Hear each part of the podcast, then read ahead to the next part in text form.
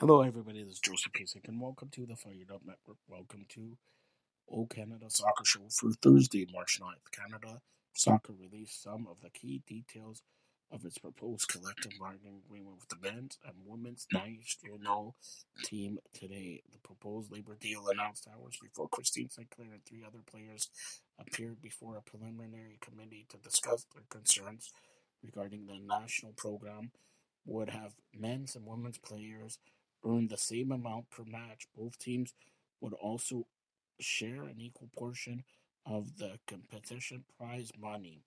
The women national team will become the second highest paid FIFA's 211 member association if the proposal is accepted.